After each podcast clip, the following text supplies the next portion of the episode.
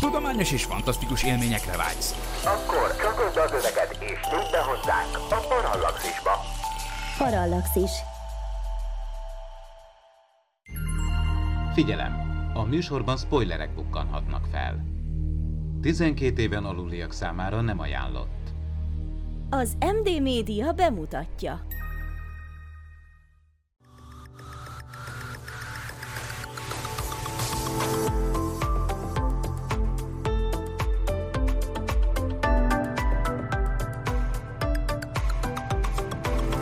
Itt a szubzsáner.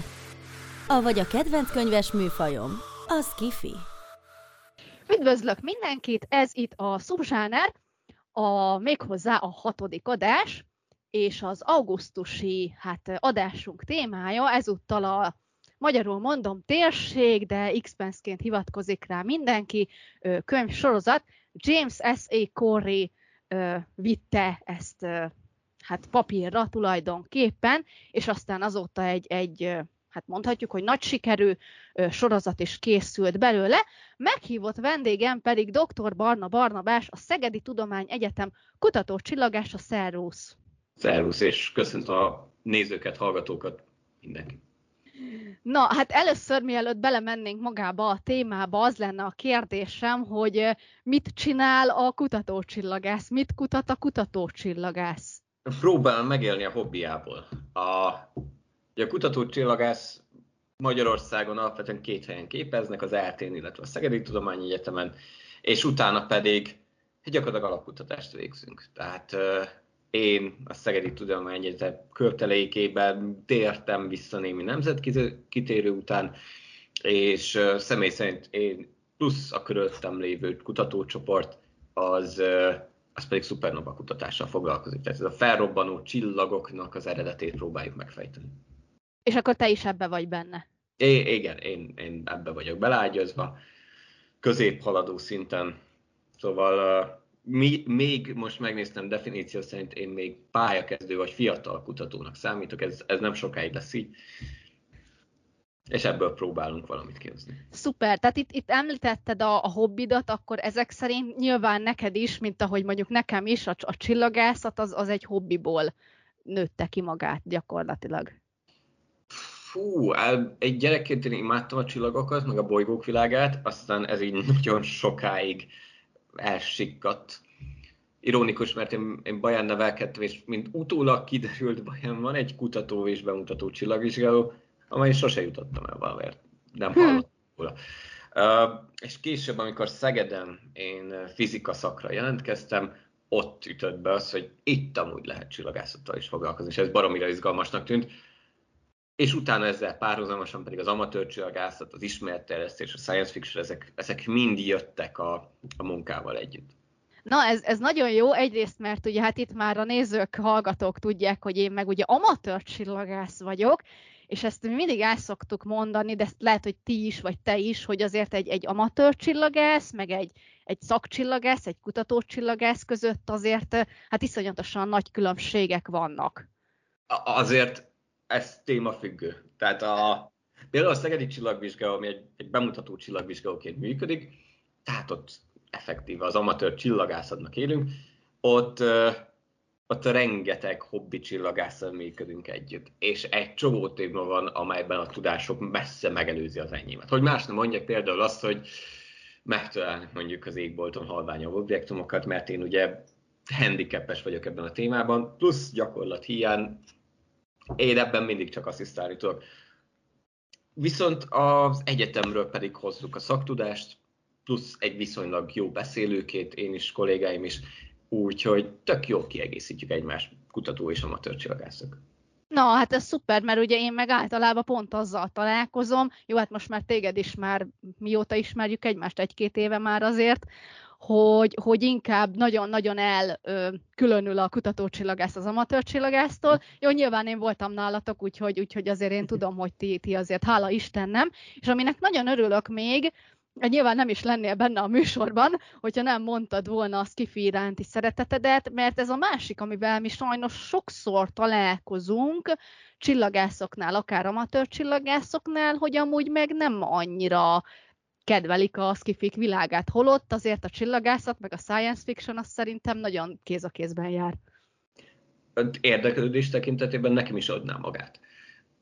Viszont, ha meg úgy tekintem, nekem is volt jó néhány olyan személyes élmény.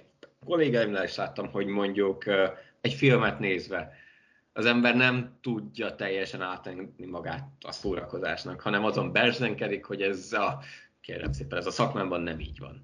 Igen, ez a férjem szokta ezt csinálni, hogy űrjelenet, és akkor csak egy, egy legalapvetőbb, amit, amit azért egy, egy szerintem egy, egy teljesen átlag ember is tud, ugye, hogy hang van az űrben. Mármint a filmben van hang, és ugye a valóságban meg tudjuk, hogy nincsen, és akkor ott ugye nem tudjuk már élvezni a filmet, mert mi az, hogy az ott robban.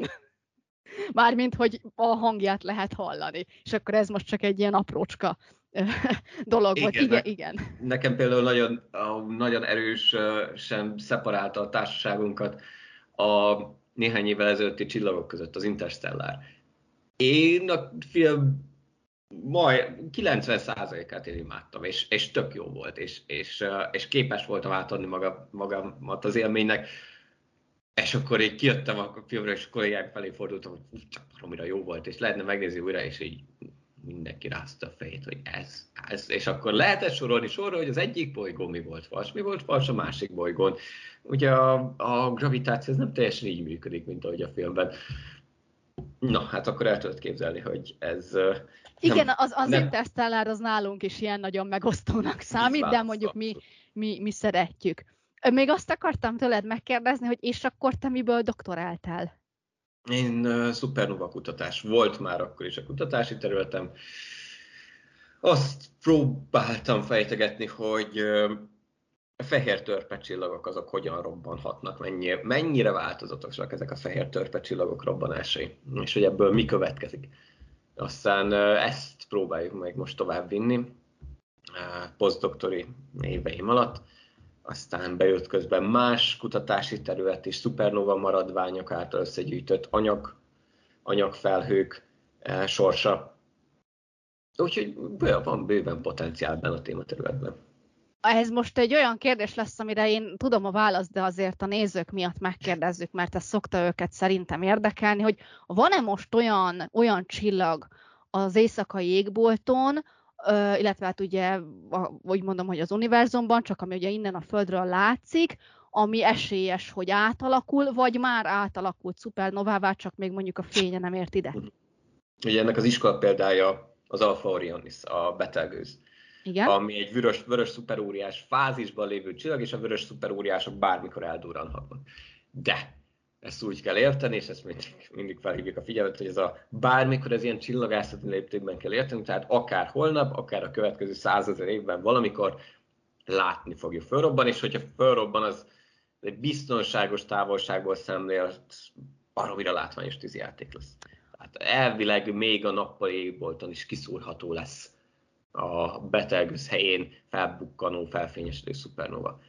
De hogy ez mikor fog megtörténni, vagy már meg is történt, mert ugye Betelgeuse az 600 évvel ezelőtti állapotában látjuk, fogalmunk sincs. De így 400 éve várunk arra Johannes Kepler óta, hogy, hogy saját szabad szemünkkel lássunk szupernova robbanást. Hát én nagyon szeretnék. Ezt ugye mondtad, hogy a nappal égen is látszódna. Ö, méretre mennyire lenne fényes vagy nagy?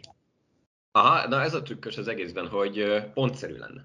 Tehát olyan... Tehát ugyanúgy, mint, mint egy csillag. Igen, tehát, tehát hogy szokás, szokás ezt egyes cikkekben a, a telihold fényességéhez viszonyítani. Egyrészt a teliholdnál azért egy kicsit halványabb lesz a fölrobban, másrészt pedig az lesz nagyon furcsa, hogy, hogy egyetlen egy pontba lesz összesűrítve ez a baromira nagy fényesség. Tehát egy, ha nem is vakító fényességű, de egy Vénusznál, Jupiternél sokszor, a sok százszor fényesebb csillagot kell elképzelni, ami még utána hosszú éveken keresztül pontszerűnek fog majd látszódni az éjszakai égbolton.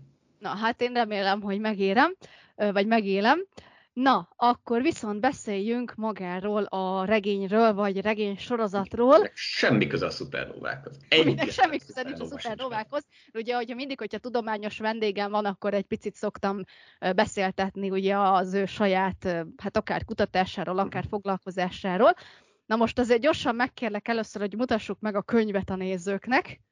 Melyiket? A... Hát egymás után. Mert ugye ez egy könyv sorozat, Úgy és van. Nekem ugyan megvan az összes, pontosabban még azt tudni kell, hogy a, a befejező kötetet, a Leviatán bukását, azt az utóbbi hónapokban adták ki angolul, és még várjuk a magyar kiadást, de a másik nyolc kötet az megvan, az első a Leviatán ébredése, Oké, okay. szerintem azért a másik hatot nem mutassuk meg. A másik hatot már csak azért sem, mert nekünk, ugye, reklámhelye, be, belefér. Uh, nekünk is van webcastünk, podcastünk, beszélgetésünk kollégámmal Oldas Andrásra, és ott például az Expense könyveket szoktuk általában díszletként használni. Szóval azért nincs most fönt, hanem a mi kis stúdiónkban van még a folytatás, a Kalibán háborúját leltem fel itt a nappaliban, de emellett még most már akkor a ha az angol kötetet is összeszámoljuk, akkor kilenc regény ből áll össze ez az egész, Jó, egész ter- termékeny, termékeny, én is szeretnék ennyit írni. Na hát én meg nem tudom majd, hogy mennyire látszik, majd a nézők próbálgathatják kivenni, de nekem itt a háttérben, a sarokban van egy X-Pens, ö, tehát egy Ro- ö, Rocinante ö, űrhajom összeépítve Legóból, amiben az az érdekesség, hogy most a legózósok biztos felkapták a fejüket, hogy amúgy ugye Rocinantét a Legó soha nem adott ki, hanem ez egy úgynevezett mók, a móknak pedig az a lényege, hogy te összeépíted saját magadtól azt, amit te szeretnél, hogyha éppen a Lego ezt nem adta ki. Na most természetesen én nem vagyok annyira jó legós, hogy, le, legós, hogy én tök fejből egy, hát mekkora ez a készlet, vagy mm, Hát Ez több ezer darab, hogyha jól több, sejtem. több ezer darab, és sokat is fizettem az alkatrészekért. Hát egy olyan, olyan jó, jó, majdnem fél méter magas, tehát ez állítva van. Át is kellett a mokkot modolnom, mert ez eredetileg fektetve tette közzé az úriember, aki magát a mokkot megépítette egy állványjal, tehát hogy egy állványra lehetett rátenni, viszont nekem meg nincs annyi helyem, úgyhogy én átmodoltam, és ugye megcsináltam úgy a hajtóművét, hogy a- azon tudjon megállni, Mert hogy És- egyébként a Mert hogy amúgy meg pont tud. ez történt a Rocinantéval mert, egyébként. a mert hogy amúgy megtud, és rohadt jól néz ki, és ugye ez ráadásul nekem a, az utolsó előtti évados Rocinanténak a kinézete. Hát végig a, a végső, tehát a, a- végső termék, hogy úgy mondjam. Ö, nincs teljesen összeépítve, hogyha nem tudom, azért már nem tudom, hogy mennyire látszik, és akkor még meg, meg fognak követni, tehát még nem végeztem vele, most már lassan egy éve építem, de hát nem, nem, nem jön össze, mert ugye nyilván más dolga is van az embernek, és a modolás miatt többször újra össze kellett raknom. Ö, illetve még a, hát a Rocinante matrica az hiányzik róla, meg hát van négy Lego figura, illetve tehát a karaktereknek ugye a figurái megvannak, őket most így nem tudom megmutatni, mert ők is el vannak dobozolva, még várják a végső helyüket, de hát őket, őket is ugye úgy kellett össze mokkolnom különböző más már létező figurákból, és akkor innen vettem egy hajat, onnan vettem egy egyenruhát, és a többi, és a többi. Tehát nagyon izgalmas volt. Na, oké, okay. beszéljünk magáról a szerzőről, ugye ez a James S.A. Corey, és ha jól tudom, akkor ez egy álnév. Igen, ez, mert hogy ez kapásból két, két írót rejt, ez, a, ez az álnév. Uh, Abraham és Frank a keresztnevüket ne kérdezd. Hogyha jól tudom, mind a ketten amerikaiak, és kisebb projektjeik már voltak.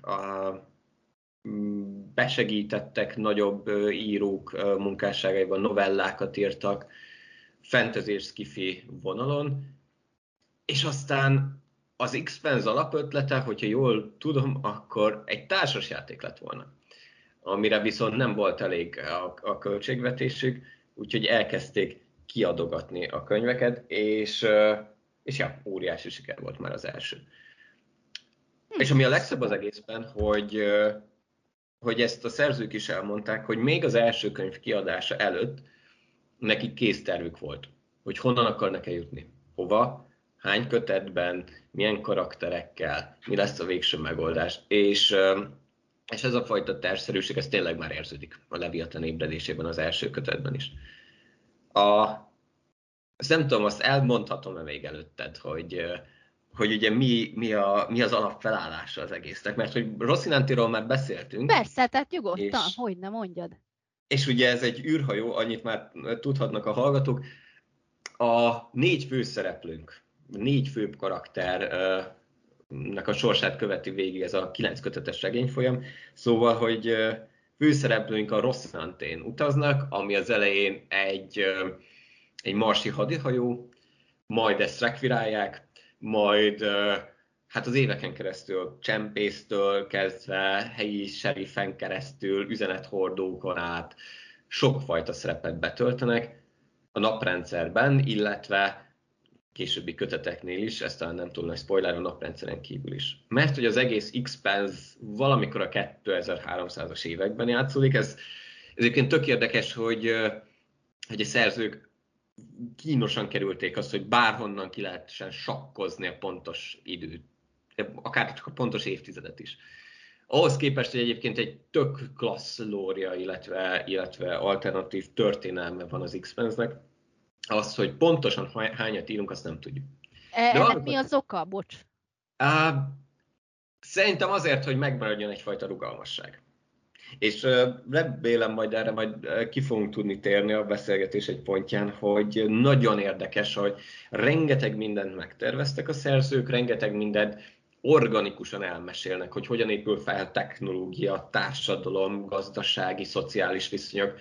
Viszont nagyon tudatosan elkerülnek bizonyos területeket. És vannak Jó, hát arról beszélhetünk is akár már most. Vakfoltjai az univerzumnak, ami, amire nem térnek ki. És, Na, például?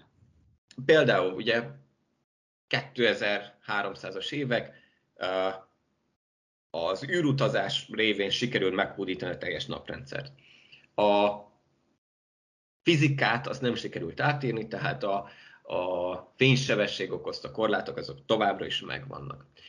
Voltak épp az egész Expanse univerzum, illetve az egész alternatív történelme arra épül, hogy sikerült kitalálni a fúziós energiának egy felhasználási módját, amivel folyamatos gyorsítást élnek az űrhajók, és ezáltal egyrészt uh, súly, uh, mindig belezavarok, mi a súlytalanság uh, ellentétes, hát súlyosságot, hát mesterséges gravitáció sikerül elérni az űrhajókot, plusz néhány hét vagy egy-két hónap alatt bejárható a naprendszer. És ez adja lehetőséget, hogy, hogy kolonizálják a naprendszer különböző égitestjeit. De ezen az alternatív vagy kitalált meghajtón, hajtóművön kívül gyakorlatilag minden abszolút elképzelhető és belátható, hogy miért úgy fog történni, ahogy. Tehát nagyon alapos munkát végeztek az alternatív történelemmel, fizika terén, kémia terén, társadalomtudományok terén. Hiányzik viszont például szinte teljesen a mesterséges intelligencia történetekből. Itt-ott felbukkan, hogy persze a számítógépek azok rendkívül fejlettek, pillanatok alatt elvégeznek rendkívül komplex számításokat, de látva, hogy hol tart most a 21. századi technológia, így fájóan hiányzik az, hogy 300 évvel később hol vannak a szuperfejlett ai -ok. Hmm. Vagy a kiborgok, vagy uh, különböző robotok. Uh, úgyhogy, úgyhogy ez például egy ilyen kis vakfoltja a történetnek, amelybe szerintem direkt nem mentek bele a szerzők, és csak arra tudok gondolni, hogy azért, mert, mert minél több részletet árulsz el a világból, annál nagyobb az esélye, hogy előbb vagy utóbb ellen, önellentmondásokba futsz bele. Akár vagy valaki beleköt. Bár vagy is lesz valaki, aki igen, beleköt. Igen, igen, igen. Na. És és amit viszont ki, bocsánat, csak még egy ilyen záró gondolat, hogy ez a hosszú monológ, ez ne csak a levegő, viszont amit kidolgoztak, azt viszont eszméletlen alapossága és precízióval, szóval le a kalappal az írópáros munkája előtt. Hát igen, én is irigylem őket, hogy egy, egy ilyen jó, tényleg összetett kilenc részből álló sorozatot össze tudtak hozni, tehát fantasztikus. Na beszéljünk magáról a filmsorozatról nem tudom, hogy, tehát te, gondolom te is akkor, a, akkor kezdted el magát a regényt olvasni, amikor maga a sorozat így bejött. Hú. Vagy nem? Megmondom, pedig nem volt azért nagyon régen, de ezt nem tudom most felidézni, hogy melyik volt előbb. Szerintem én előbb kezdtem a regényt. És, előbb kezdted. De nagyon-nagyon közel volt egymáshoz. A Sci-Fi Channel-en jelent meg ugye az első évad, meg utána még a következő kettő is. És rendkívül jó kritikákat kapott. A, elsősorban mondjuk a magyar médiába a sorozat híre jutott el, plusz akkor még szinkron is készült, és innét a, a magyar cím a térség, ami hát le, legalábbis indokolatlannak tűnik ez az elnevezés. Indokolatlan, mert ugye az X-Penz az kirajzás, de... Egyfaj, igen, egy ilyen Ugye ezt már sokszor Elhelyezkedés. megbeszéltük, hogy a magyarok sajnos nem tudnak címet adni semmilyen igen, filmnek, kevés- sorozatnak, adaptációnak, tehát ez megint a magyar szinkronnak a ö, hibája.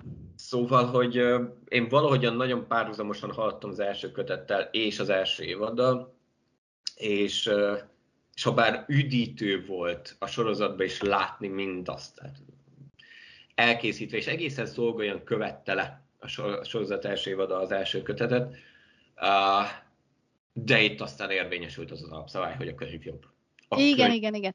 Most pont, pont erre akartam rákérdezni, hogy akkor hát nyilván, mert mindig tudjuk, hogy a könyv az mindig jobb, van egy-kettő kivétel, amikor a film jobb, mint a, a könyv. És szerete, szeretem ezt mindig aláhúzni, hogy ez nem törvényszerű. És uh, a, én szeretek olvasni, sajnos ez ilyen klisé, hogy sajnos manapság már nem jut elég időm az olvasásra, de legalább sorozatnézésre sem jut idő. Uh, viszont én, én kifejezetten rá, nem most kép, relatíve sok olyan, olyan sztorit láttam uh, megfilmesítve vagy sorozaton, ami, ami jobban tetszett, mint a könyv. Jobban, jól lát neki. Ö, Amiről én tudok, hogy jobb, az az egyik az érkezés, tehát ott a, a novella az nem annyira jó, nem Ah, tudom, mert amúgy nem olvastam. ha majd egyszer még újra meghívsz ebbe a műsorba, akkor majd beszéljünk az érkezésről. Ott, a novella és a, és a film tök más, hogy közelíti Jó, meg az jó, alapanyagot, és akkor tök ezt- jól kiegészíti egymást. Ezt most így meg is beszéltük, akkor Tehát majd... hagyjuk majd... Expense-et, beszéljünk. Nem. Jó, akkor legközelebb majd az érkezésre foglak téged behívni. Ugye általában mindig próbálunk valami aktualitást keresni az, a, az adásnak. Ugye az, az érkezés az viszonylag most már régen lement, Mhm. de majd esetleg valami évfordulót megnézünk. Ugye az Expense végülis ugye ott az utolsó évad az ugye tavaly lett vége, tehát azért az még relatíve közeli ahhoz, hogy itt rá lehessen az aktualitását fogni, de majd találunk valamit az érkezésre is. A másik ilyen, ami nekem, ami nekem jobb volt a, a film, mint a könyv, az az Annihilation, de szerintem azt nem biztos, hogy ismered. Natalie Portman. De hogy Olyan, nem. olyan mint a filmet Stalker. Mhm. Láttad a film. Igen, Na, ott igen. is a könyvet azt mondják, hogy ott nem annyira jó. Én elhiszem. Na, akkor ugye te te már itt ugye emlegetted, hogy alapvetően igen, azért a, a könyv az jobb. A, a későbbi, tehát ahogy mennek az évadok, és ugye nyilván itt nem úgy van, hogy egy évad, egy regényt dolgoz fel, mert ugye öt évad van, Hat. hat, Hat évad. Hat Igen. évad, jó, bocs már, igen, hat évad van, és kilenc regény, tehát ugye itt, vagy kilenc kötet. Tehát ugye itt, itt, itt azért felhigult a történet. Igen. Na most, aki, aki szeretne most igazodni, az vegyen elő papírt és tollat, mert hogy ez, ez nem egyszerű. A, az első évad ugyanis nem az teljes első kötetet dolgozta fel, hanem az első kötet nagyjából kétharmadáig jutott el. És egyébként szerintem ez volt az egyik legnagyobb baklövése, hogy nem volt egy, egy csúcspontja annak az első néhány, azt hiszem tíz résznek, um, és nagyon vontatottá vált. Hogy aztán a második évad eljusson a második kötet feléig, hogy aztán a harmadik évad valahogyan eljusson a másik kötet végéig, akkor a har, aztán pedig az azt követő évad egy komplet könyvet vett föl, de nehogy azt higgye valaki, hogy aztán innentől kezdve helyreállt a világrendje, mert aztán megint történt egy ilyen felezés, egy ilyen rácsúszás a könyv sztoria, illetve a sorozat között, és végül a hatodik évadnál ért véget, ami az első uh, hat kötetet fedi le, tehát a végére azért sikerült utolérnie magát, és itt pedig, uh, hát most már azt hiszem végleges a, a producerek döntése, elvágták a sztorit, uh, ami indokolt is volt, ugyanis uh, hát tudni kell azért, hogy az X-Pense, ha bár a tévében nagy kritikai sikert fogadta, és volt egy elég erős rajongói bázisa, de ez a rajongói bázis ez nem volt túl nagy. Sőt, ez a kutya nem nézte Amerikában. Hm. Um, annak idején még uh, nekünk is volt egy uh, ilyen webcast beszélgetésünk a, az Ordosi Andrissal, kollégámmal, és uh, ott utána néztem egyszer, hogy az első évad vége fel ilyen 3-400 ezeren nézték a Sci-Fi Channel Hát az nagyon ami, kevés. ami nagyon kevés az amerikai piacon, és, és hát a világpiac pedig nem tudta ezt korrigálni. Úgyhogy másik évad végére már ott, tört, ott tartott a történet, hogy kaszálják a sorozatot, akkor még a rajongók megmentették, elindult a harmadik évad, harmadik évad végén kaszát kapott a sorozat, de akkor átemelte a, úgy gyorsan akartam mondani, az Amazon Prime. Az Amazon, igen. És akkor az Amazonon ment, és az baromira látványos volt, amikor a negyedik évadban így hirtelen lettek statiszták, meg tömegek, meg, meg díszletek, meg terep, meg úristen, itt van pénz végre. De az Amazonon se futott be nagy karriert a sorozat. Sőt, még, még talán egy kicsit a CGI-on is látszott, igen. hogy egy, egy nagyobb stúdió hát egyáltalán volt, mögötte. igen. Ugye igen, igen. Korábban, korábban így évadonként volt mondjuk két jelent, amit az űrben megkomponáltak. Igen, igen, igen. igen. szituáció. Későbbiekben azért ebből jutott jó néhány. Na most itt az előbb arra gyorsan reflektálok, amit mondtál, hogy ugye az első évadnak nem volt fináléja. Valóban nem volt ott, nekem is jöttek ki a szemeim, mint a csigának, mert ugye várná az ember a finálét, és nem volt finálé, nem volt, hát nem volt új dráma, és, és igazából én, én most, mint, mint egy kicsit ugye azért az írásban is benne lévő személy, sokkal jobban volt kvázi finálé közeli állapota ott a második évad valahol az elejének. Negyedik rész, azt hiszem, igen. Ahol, ahol, a, ahol a nyomozó srác, akinek most nem jut eszembe a neve, pedig ő volt a kedvencem. Miller. Detective Miller. Miller, igen, aki, aki ugye ott meghal. És, és nekem igen. az ugye sokkal inkább ott egy, egy, voltunk egy hát második évad negyedik rész, tehát majdnem szinte az évad közepe, és ott, ott volt egy ilyen finálé jelleg, és akkor ott néztem, hogy ez mi. És, és ráadásul az az gyönyörűen rakták össze. Tehát ott, az ott nagyon szép, hát az, az nekem ott könnyezős volt. Van dráma, van látványvilág, van mondani való, és akkor, mint mi sem történt, van a következő héten jött az újabb epizód.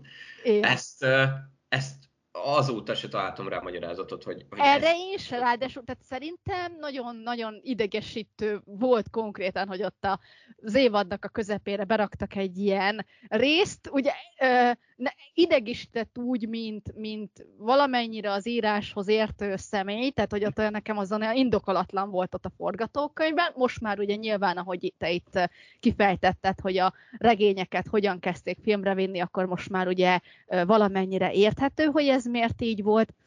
Illetve nyilván rossz volt azért is, mert tényleg nekem a Miller volt a kedvenc karakterem, és, és én meg tipikusan az a, az a típus vagyok, akinek lesz egy kedvenc karaktere, és már lassan nem merem megnevezni, hogy ő a kedvenc karakterem, mert akkor 10 9 az öt rész után meghal.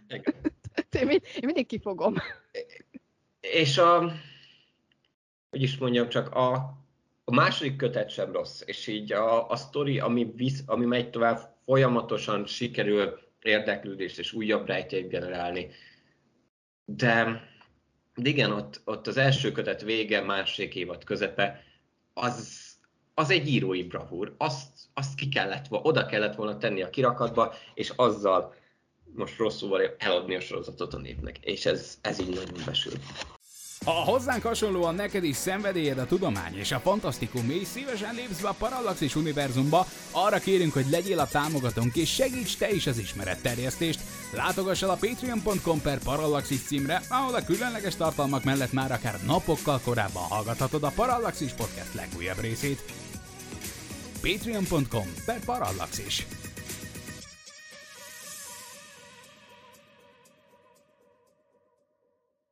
Ha már kedvenc karakteremet emlegettem, neked így, így van kedvenced karakterek közül?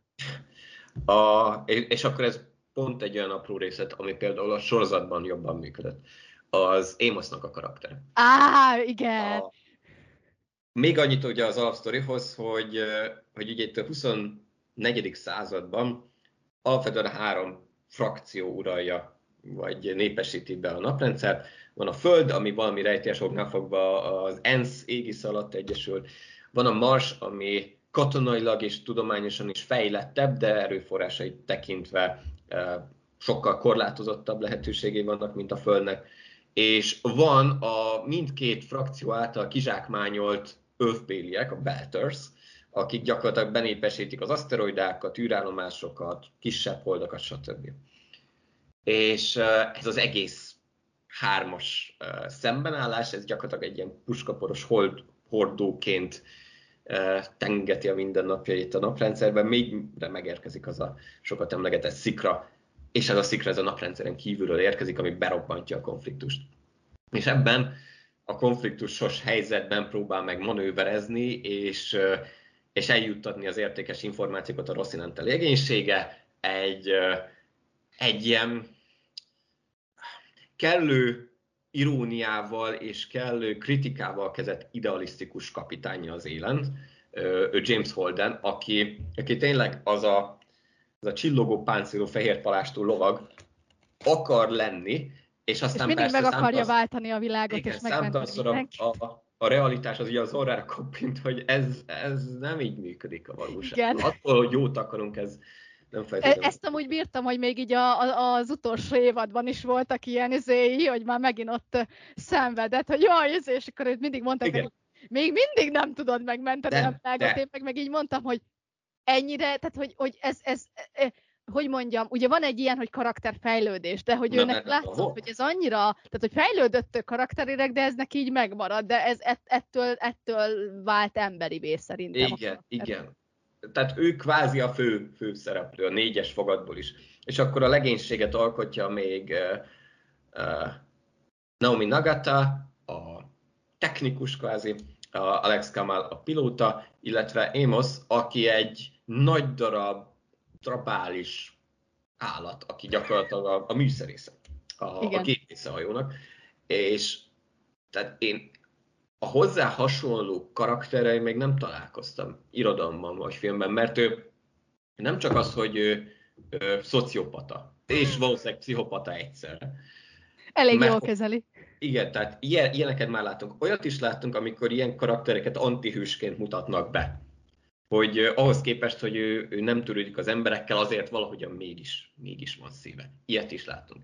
De Mosznál annyira érdekesen van felépítve, ahogy ő maga fölvezeti és leírja, és, és tudatában van annak, hogy ő, ő neki nincs erkölcsi iránytűje. De tudja, hogy nincs erkölcsi iránytűje, és tudja, hogy ez nem jó dolog. Úgyhogy ő mindig választ maga elé olyan példaképet, vagy egy erkölcsi vezetőt, akihez gondolkodás nélkül igazodik. Igen, mint például ugye Naomi.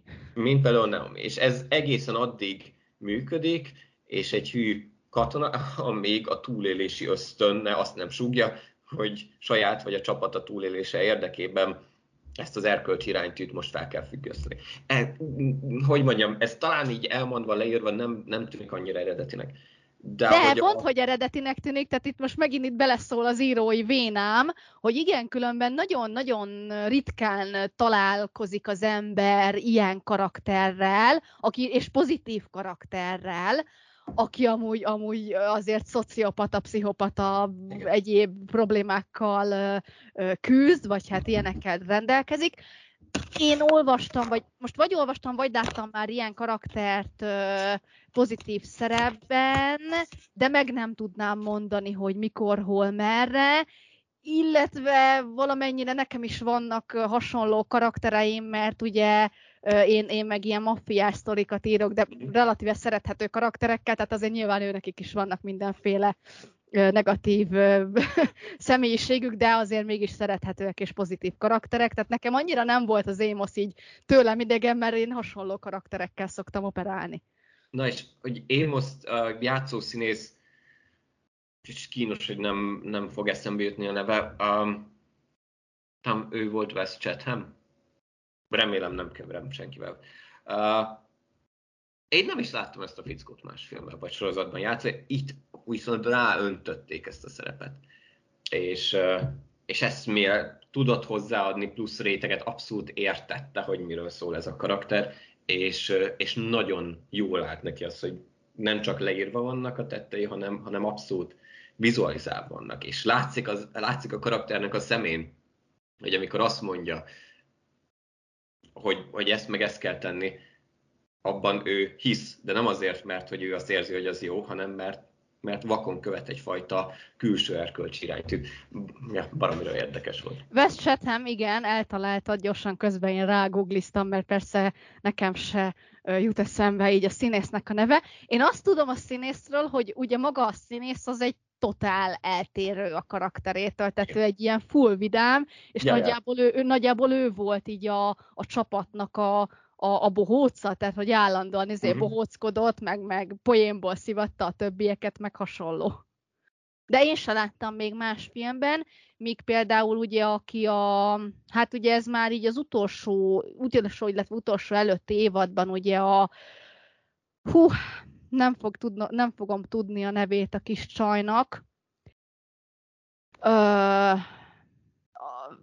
a, beceneve gombóc, így tudom. Ö, a, ö, mindegy, igen. A, Lehet azért, mert azt már én angolul olvastam, és, és Ugye te meg angolul olvastad, tehát pláne, nem tudom, hogy magyar, vagy hogy mi volt az ő angol beceneve, csak az én szívta így. Ja, a, a Amos pártfogoltja. A... Igen, igen, a kis csaj, a, ő. Na, igen. igen ő, ő, ő Peach, Peach volt az angol kerességben. Jó, barack, oké, okay, hát akkor nem tudom. Magyarra gombóc lett, nem tudom, hogy miért igazából nem derült ki. Na, például őt láttam már más sorozatban mhm. feltűnni, de ugye a többi szereplőt például nem láttam még azóta se. Na de ha már a szereplőkről beszélünk, a főhősökről, akkor beszéljünk Cass Anvarról, ugye Alexnek a, a, a karakteréről, illetve a, a színészéről. Ugye őt kiírták az utolsó évadból, mm. meg, meghalasztották magát a karaktert, tehát Alexet, Ö, magát ugye a színészt pedig hát ugye amennyire én tudom azért vált tőle meg a stúdió, mert egyrészt ugye a, a MeToo révén több, többen is jelentették, hogy, tehát, hogy szexuális zaklatást követett el ellenük, hogy milyen formában és hogyan azt nem tudom, szerintem arról nem is nagyon írtak, illetve, hogy állítólag amúgy sem volt vele egyszerű dolgozni, tehát ő meg, hogy pont nem ez a szerethető figura volt a valóságban.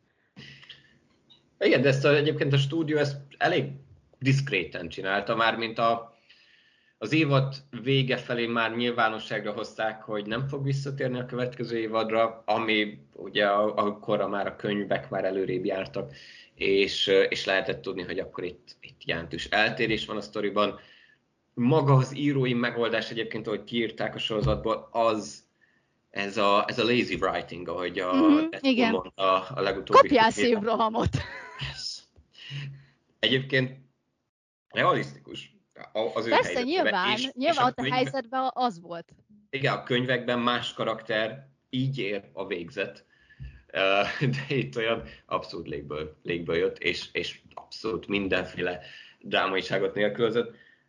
Um, igen, ez egyébként amennyi, amennyi hír kiszivárgott erről az ügyről, abból indokoltnak tűnik, tehát senki nincs, senkit nem szabad arra kényszeríteni, hogyha mondjuk van, van egy, egy abúzív munkatárs, akkor elviseljük az abúzív munkatársnak a szivatásait, az ökösségeit, zaklatásait, csak azért, mert hogy a produktumot azt, azt le kell szállítani. De hát ilyen Igen, hát ez, ez, ez ugye bármilyen abúzív kapcsolatban Igen. így van. De Ö, ilyen nekem... helyzetekre ott van a, az újrakasztingolás. Ja, na ez az, és erről akartam beszélni pont, hogy ugye itt tulajdonképpen szerencsétlen Alex, mint karakter, uh-huh. egy, egy cancel culture áldozata lett tulajdonképpen, val- valamilyen mm. szinten, mert ugye volt egy, volt, egy, volt, egy, volt egy színész, akinek ugye nyilván elítéljük a, a cselekedeteit, a színészt kirakták a sorozatból, és ahelyett, hogy újra castingolták volna Alexet, amit amúgy már láttunk egy csomó ilyen újra castingolást, Trónok harcában kettő is volt,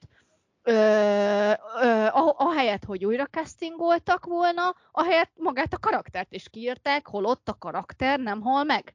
És én ezt így mind a mai napig nem értem, hogy, hogy miért kellett magát a karaktert is tanulni. Ugye sajnos Amerikában pont itt, itt a, a cancel culture miatt nagyon sokszor, tehát most már egyre inkább előfordul az, hogy, hogy azonosítják a színészt a karakterrel, ami amúgy ugye hülyeség, de, de tényleg, tényleg, tényleg ilyenek a népek, főleg ott délen, és tehát ugye, hogy most elnézést, nem akarok tényleg megint senkinek a lelki világa belelépni, de, de hülyék, buták, nagyon sokan Amerikában, és így összemossák, hogy a karakter az egyenlő a színésszel, és fordítva. Nyilván, és, nyilván ez, az össz, ez az összemosás egyébként nyilván sokak fejében létezik, de um, itt tényleg annyira, hogy is mondjam csak, az ötödik évad végére így már mindenkinek nyilvánvalóan vált, hogy itt egy vége a dalnak. Ez a sorozat sajnos a, az Amazon Prime-on se futotta be azt a karriert, ami, ami meg volt neki írva.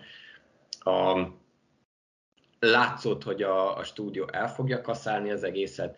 Egy évad van, megvan a lehetőség, a könyvek kínáltak egy tök jó kiszállási lehetőséget, hogy hagyjuk az utolsó három kötetet, ott van ugyanis egy nagyobb időugrás, itt most le lehet zárni az egészet, és el tudom képzelni, hogy az írók arra gondoltak, hogy így organikusabb az egész. Hogy nem még az utolsó néhány epizódra, ahol egyébként pont a karakternek a szerepe folyamatosan csökken, um, már nem hoznak be egy új karaktert. De megint csak ezt viszont nem sikerült szépen előadni, és, és annyira kilógott az egész. Nagyon kilógott az egész az ötödik évad utolsó epizódjában. Én, én akkor olvastam utána, hogy ez vajon minek az eredménye, és csak azért tudok néhány információt róla, mert egyébként nem, nem igazán kaptunk a baszkodót. Nem, nem, tehát eléggé, eléggé el, hát nem is az, hogy eltitkoltak, de tényleg nem nagyon hoztak semmit se nyilvánosságra, én azóta se tudok többet, és sőt, hogyha az ember rágooglizik, akkor se nagyon jön föl több információ, holott azért általában, hogyha egy színész, főleg ugye itt a, a, a MeToo miatt, ugye szexuális zaklatás miatt ö, ö, dobják ki, akkor azok azért nagy hírveréseket ö, szoktak ö, kapni, és, és őt, őt valahogy így, így nem, és ezt nem, nem tudom, hogy miért. Én, hát én csak arra tudok gondolni, hogy már az előbb is pedzegető, hogy ez a sorozat nem szólt nagyot végül. Uh, Persze, igen. aki szereti, azt kifit. Vagy uh, mondjuk sorozat kritikusok, akik írtak róla. Általában jókat írtak róla, és lehetett szeretni ezt a sorozatot, még jobban lehetett szeretni a könyveket, de igazából, hogyha most így bedobom mondjuk egy, egy csillagok tartott előadás során az Expense-et, akkor mondjuk az 50 fős közönségből jó, hogyha egy-ketten fölteszik a kezüket, hogy tudják, hogy miről van szó. Na um, igen, én most pont még nem, nem adtam elő, de van egy ilyen előadás sorozatom, hogy a, a naprendszer égi testjei hogyan jelennek meg különböző skifikben, és ugye az Expense is benne van, és majd ezt tervezem, ezt a sorozatot valamikor így ősztél folyamán nálunk is az Egyesületben leadni, és hát én tudom, hogy mondjuk nálunk, hála a jó égnek, és a fiatalok között főleg, tehát ez a, ez a, ez a 17-20 éves korosztály, szinte mindenki nézte az x Úgyhogy nálunk mondjuk ilyen probléma nem lesz. Ez üdítő, de, de még a felnőttek is, vagy uh-huh. hát az idősebbek. Na, akkor viszont így az adásnak a hát kicsit kevesebb, mint második felében egy, egy tudományos problémáról ö, hát beszélgessünk, te fogsz beszélni. Ö, ugye itt a, a, a, hát tulajdonképpen ugye X-Penz, ugye kirajzásnak lehetne magyarul fordítani, hogyha jól fordították volna, tehát akkor a, a, az ember, ahogy meghódítja a naprendszert, vagy ahogy nem hódítja meg a naprendszert? Ami itt a Agitánál voltak, itt most a felvétel kezdet előtt kicsit beszélgettünk arról, hogy, hogy mi is lenne az, amit érdemes lenne kiemelni az X-Press történetéből, mint, mint tudományos kuriózum.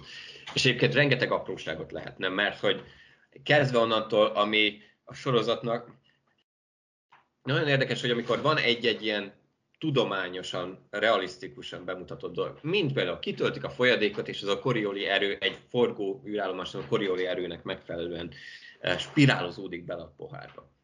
Ez, eh, ez tök klasszan és organikusan ott van a regény soraiban. A sorozatban ilyen, ilyen kicsit kirakat jellege volt, hogy látjátok, lát, ezt is megcsináljuk megcsináltuk, CGI-jal beletettük a sorozatba, hát ennyire realisztikus, az x is, mi is ennyire realisztikusak vagyunk. A sorozatnak egyszerűen nem volt ideje egy csomó mindent megmutatni. Viszont ami a sorozat világát is áthatotta, az a, a naprendszerben való utazás, illetve a naprendszernek a kolonizációja. Ugye a történet már ott veszik fel a fonalat, hogy a két bolygó, a két lakható közvetbolygó, az ugye gyakorlatilag be van népesítve. A Marson már folyik a terraformálás, egy bő száz éve, rengeteg kisebb-nagyobb űrállomás, holdi kolóniák, aszteroidák bányászata zajlik. És egészen a Neptunusz holdjaig vannak, vannak kisebb-nagyobb települések a naprendszerben.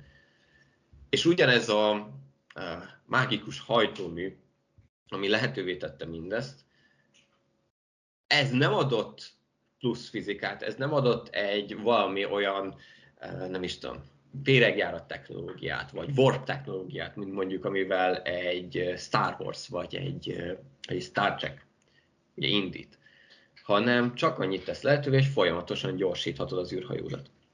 Ennél fogva, és akkor prezentálom a Kaliban háborújánál, ez lehetőséget ad a űrhajók tervezőinek, hogy egyfajta sok idézőjel ellátott mesterséges gravitációt szimuláljanak utazás közben.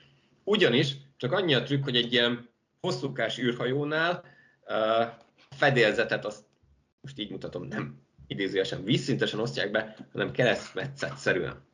Mert hogy ahogy megy előre az űrhajó, ugye a tolóerő az folyamatosan egy kényszererőt generál, és ezt a kényszererőt mi úgy érezzük, hogyha errefelé megy az űrhajó, akkor a rajta lévő utas az errefelé érez egy nehézségerőt. Pont, mint amikor valaki beletapos a gázba a kocsiban. Akkor ugye belesüppedünk kicsit az ülésbe. Most, hogy az ülés helyén nem háttámla lenne, hanem padló, akkor kvázi mesterséges gravitációt éreznénk. És ez az űrhajó, ez megy félútig ebbe az irányba, aztán megáll, átbillen, és onnantól kezdve lassít. Tehát ugyanezt játsz el a másik irányba, és így az utazás teljes egésze alatt nehézkedést, súlyosságot éreznek az űrhajó utasai. Nem feltétlenül a földi gravitációnak megfelelőt, hanem mondjuk egy félgét, harmadgét, de a lényeg a lényeg, hogy lehet élni ebben. A biológiának szüksége van a nehézkedésre, az különböző gyógymódokra, vagy táplálkozás szüksége van arra, hogy nehézkedést érezzünk. Úgyhogy ezt viszont, ezt az aspektusát, ezt léptenyomon bemutatja a sorozat, és remek munkát végez. Még úgy is, hogy, hogy nem igazán fogja itt a nézőnek a kezét. Még a, a könyvben sem térnek, én nem magyarázza az egyik karakter kicsit szájbarágósan, hogy na hát így működik az űrhajónk, most már 400 éve, biztosan te is tudod, fiam, hanem a nézőnek kell rájönnie, vagy utána hogy, hogy mi is ez a, mi is okozza a nehézkedést az űrhajókon. És akkor még mindig csak ott tartunk, hogy folyamatosan tudunk menni egyre nagyobb sebességgel, viszont a távolságok még mindig baramira nagyok. Ugye a, naprendszerben a napföld átlagos távolsága, ez a 150 millió kilométeres egy csillagászati egységen mérjük a távolságokat, és akkor a Mars az nagyjából másfél csillagászati egysége van a naptól, a Jupiter az öt csillagászati egység, Saturnus az tíz, és így kifelé. Bocsánat, az gyorsan így a hallgatóknak, nézőknek mondjuk el, hogy az egy csillagászati egység pedig a... A napföld közepes napföld távolság, közepes igen, távolsága. Ja, én direkt nem meg, én akartam mondani. Ezt, ezt próbáltam meg becsomagolni az előző mondatomba, de lehet, hogy akkor passz, ezt így pont elharaptam. Szóval igen, 150 millió kilométer. Ez ez mondjuk ugye a Saturnusig, az azt jelenti, hogy hát egy ilyen 9, legjobb esetben is alsóangon 9 csillagászati egységet kell utazni, több mint egy milliárd kilométer, az hetekig tart. Tehát ezzel a csúcs technológiával a 24. században, az X-Files elképzelt világában is egy-két hét a Saturnus. Ki akarsz menni a naprendszer külső régióiba? Lehetséges, hogy hónapokig tart. Attól függ, hogy milyen gyorsítást tudsz bevállalni hogyha például az űrhajódon van egy övbéli, tehát valaki olyan, aki alacsony gravitációban törtötte a gyerekkorát, ennél fogva csontjai, izmai nem bírják a megterhelést, onnantól kezdve nem tudsz úgy gyorsítani, és mondjuk 0,2 G-vel kell eldöcögnöd a Neptunusig, az hónapok. És ennek utána lehet számolni, nagyon precízen alkalmazza a szerzőpáros naprendszerbeli közlekedésnek az időtartamát, problémáit, a kommunikációs nehézségeket is így tovább. Volt egy, volt egy jelenet, ö, hát lehet, hogy ez azt hiszem, mivel elég jól emlékszem rá, ezért feltételezem, hogy az utolsó évadban volt, de most itt, itt most ez nem is a, a lényeg, hogy ki látta meg, ki nem látta, mert úgyis le fogom most szépen írni a jelenetet. Ugye kevés volt a, a hát így a, úgymond az üzemanyaguk, és nem tudtak volna eljutni oda, hova menni akartak, és tulajdonképpen ugye az aszteroidáknak, ugye az aszteroida övben voltak, és az aszteroidáknak a, a meghajtó erejét használták, tehát kikalkuláltak egy olyan pályát, ami tulajdonképpen abból állt, hogy így az egyik aszteroidától a másikig kvázi pattogtak ugye a, hát paritja manőver segítségével tulajdonképpen.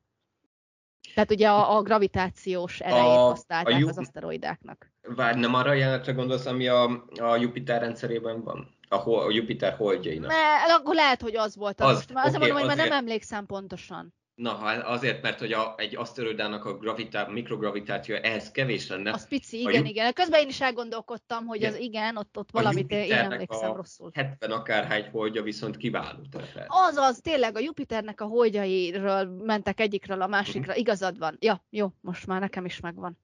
Az például nekem nagyon tetszett, hozzáteszem mondjuk, mert én imádom a, a paritja manővert, tehát nekem az egy nagyon...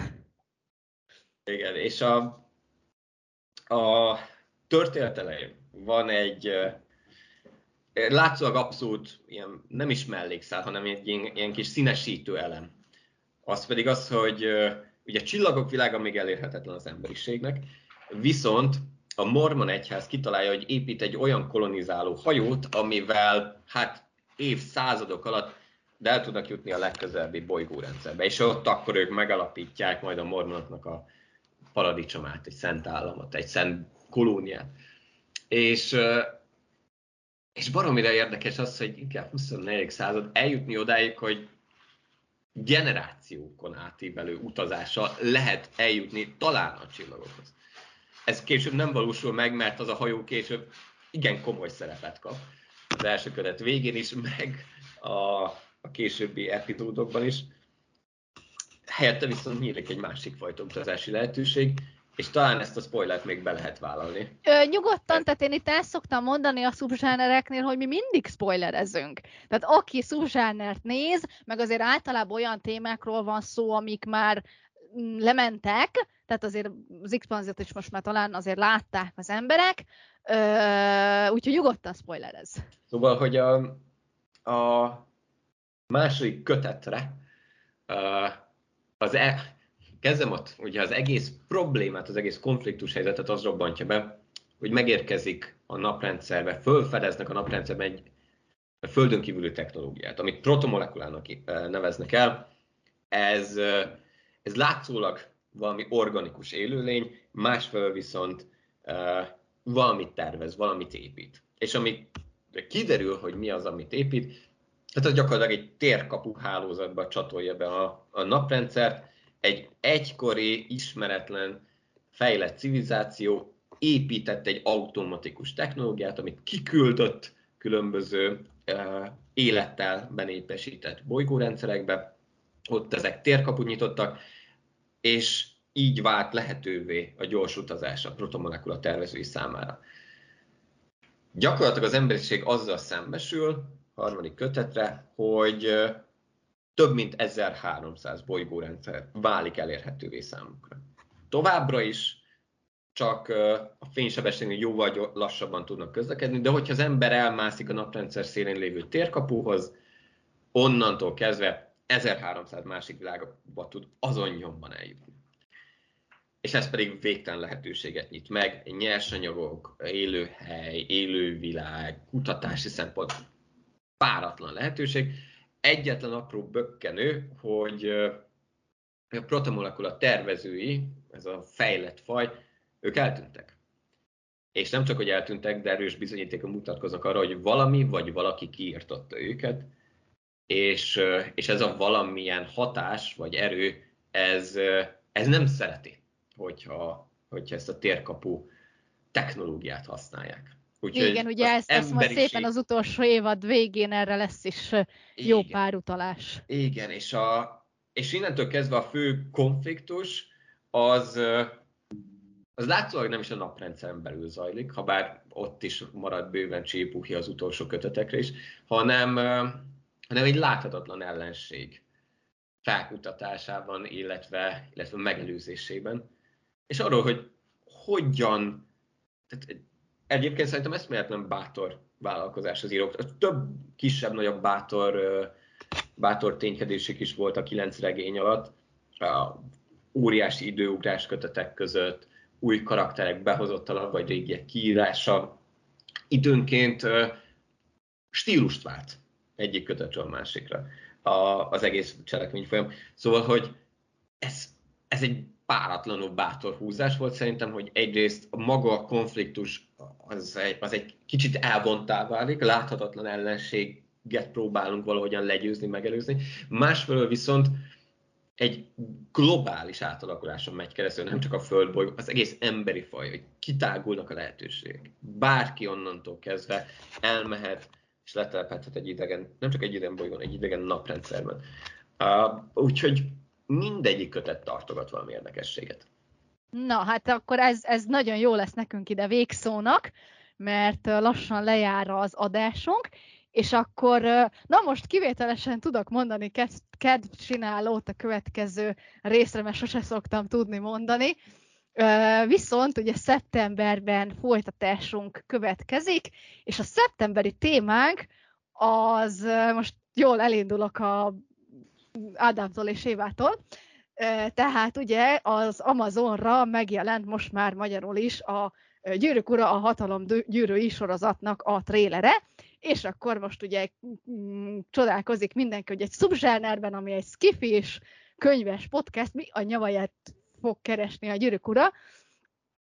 Először is a meghívott vendégünk az ismételten Ivanics Ferenc lesz, aki ugye az én drága férjem, de nem azért, mert lusta vagyok, hanem azért, mert nekünk van egy ilyen gyűrűkurás skifis témánk, amiről sokat beszélgettünk már, és komoly eszmefuttatásaink voltak, és majd ezt szeretnénk a kedves nézőkkel is megosztani, hogy milyen lesz a sorozat, azt ugye nyilván én még nem tudom, és majd csak akkor fogom tudni, hogyha az egész lement, és én végignéztem. Ó, Egyelőre... akkor nem tartozol az előítéletes fanok közé. De én pont, hogy az előítéletes ah, fanok közé tartozom, ezt is akartam mondani. Ugye én magát a filmet, nyilván gyerek voltam, még nagyon szerettem, nyilván ugye már sok, sokadik megalapítás, hogy a könyv jobb, tehát Tolkien világa az mindennek az alfája és omegája, Silmarilok nekem a kedvencem, ezért is vagyok most kíváncsi, mert ugye ez, amit most mi majd a vásznon látunk, az a Silmariloknak a hát tulajdonképpen a leges-leges legvége. Ö, vannak fenntartásaim, a rajongóknak tetszik a tréler, ezért azt én is úgy, úgy gondoltam, vagy így, tehát úgy, úgy néztem, hogy egész jó, pedig az elején nagyon kritikus voltam. A, az eredeti, tehát a Gyűrűk Ura trilógiát Szerintem Peter Jackson úgy, ahogy van, egész jól filmre vitte, nyilván vannak hibái, de az jó volt. A Hobbitot azt inkább ne csinálta volna meg, azt nem szoktam megnézni újra, az nekem elég volt egyszer. Gyűrűk viszont szigorúan a bővített változatot. Na most, hogy milyen lesz a sorozat, azt még nem tudom, de majd meglátjuk, én bizakodó vagyok, és akkor a témánk, az pedig az lesz, hogy vajon skifie a gyűrűk ura. Úgyhogy én majd várok mindenkit arra is sok szeretettel, és hát Barna, neked pedig megköszönöm a, a, a, a szereplést, azt, hogy vállaltad ö, a, a, ezt a subzsáner epizódot, úgyhogy köszönöm szépen. Én köszönöm a meghívást. És hát akkor és. És visszatérünk a, az érkezésre. Ugye? És visszatérünk, érkezünk az érkezésre né, majd egyszer. Nézem a naptárat. Majd egyszer valamikor valószínűleg inkább majd csak jövőre, de... Majd a 2030-as években. Igen, igen, vagy 2300-ban, ha már az X-Mensről beszéltünk. Na, hát akkor mindenkinek sziasztok! Hello! Nem volt elég a tudományból és a fantasztikumból? Olvasd a parallaxis.emtv.hu, lájkold a Facebook oldalunkat, nézd a YouTube csatornánkat, és hallgassd a Szokolébresztőt a Tilos Rádióban. A Tudományos Újságíró Klubja és a Tudományos Ismeretterjesztő Társulat által a Juhari Zsuzsanna díj külön díjával jutalmazott blog podcastjét az MD Media készítette. Kreatív producer Horváth Ádám Tamás. Hamarosan jön a következő rész.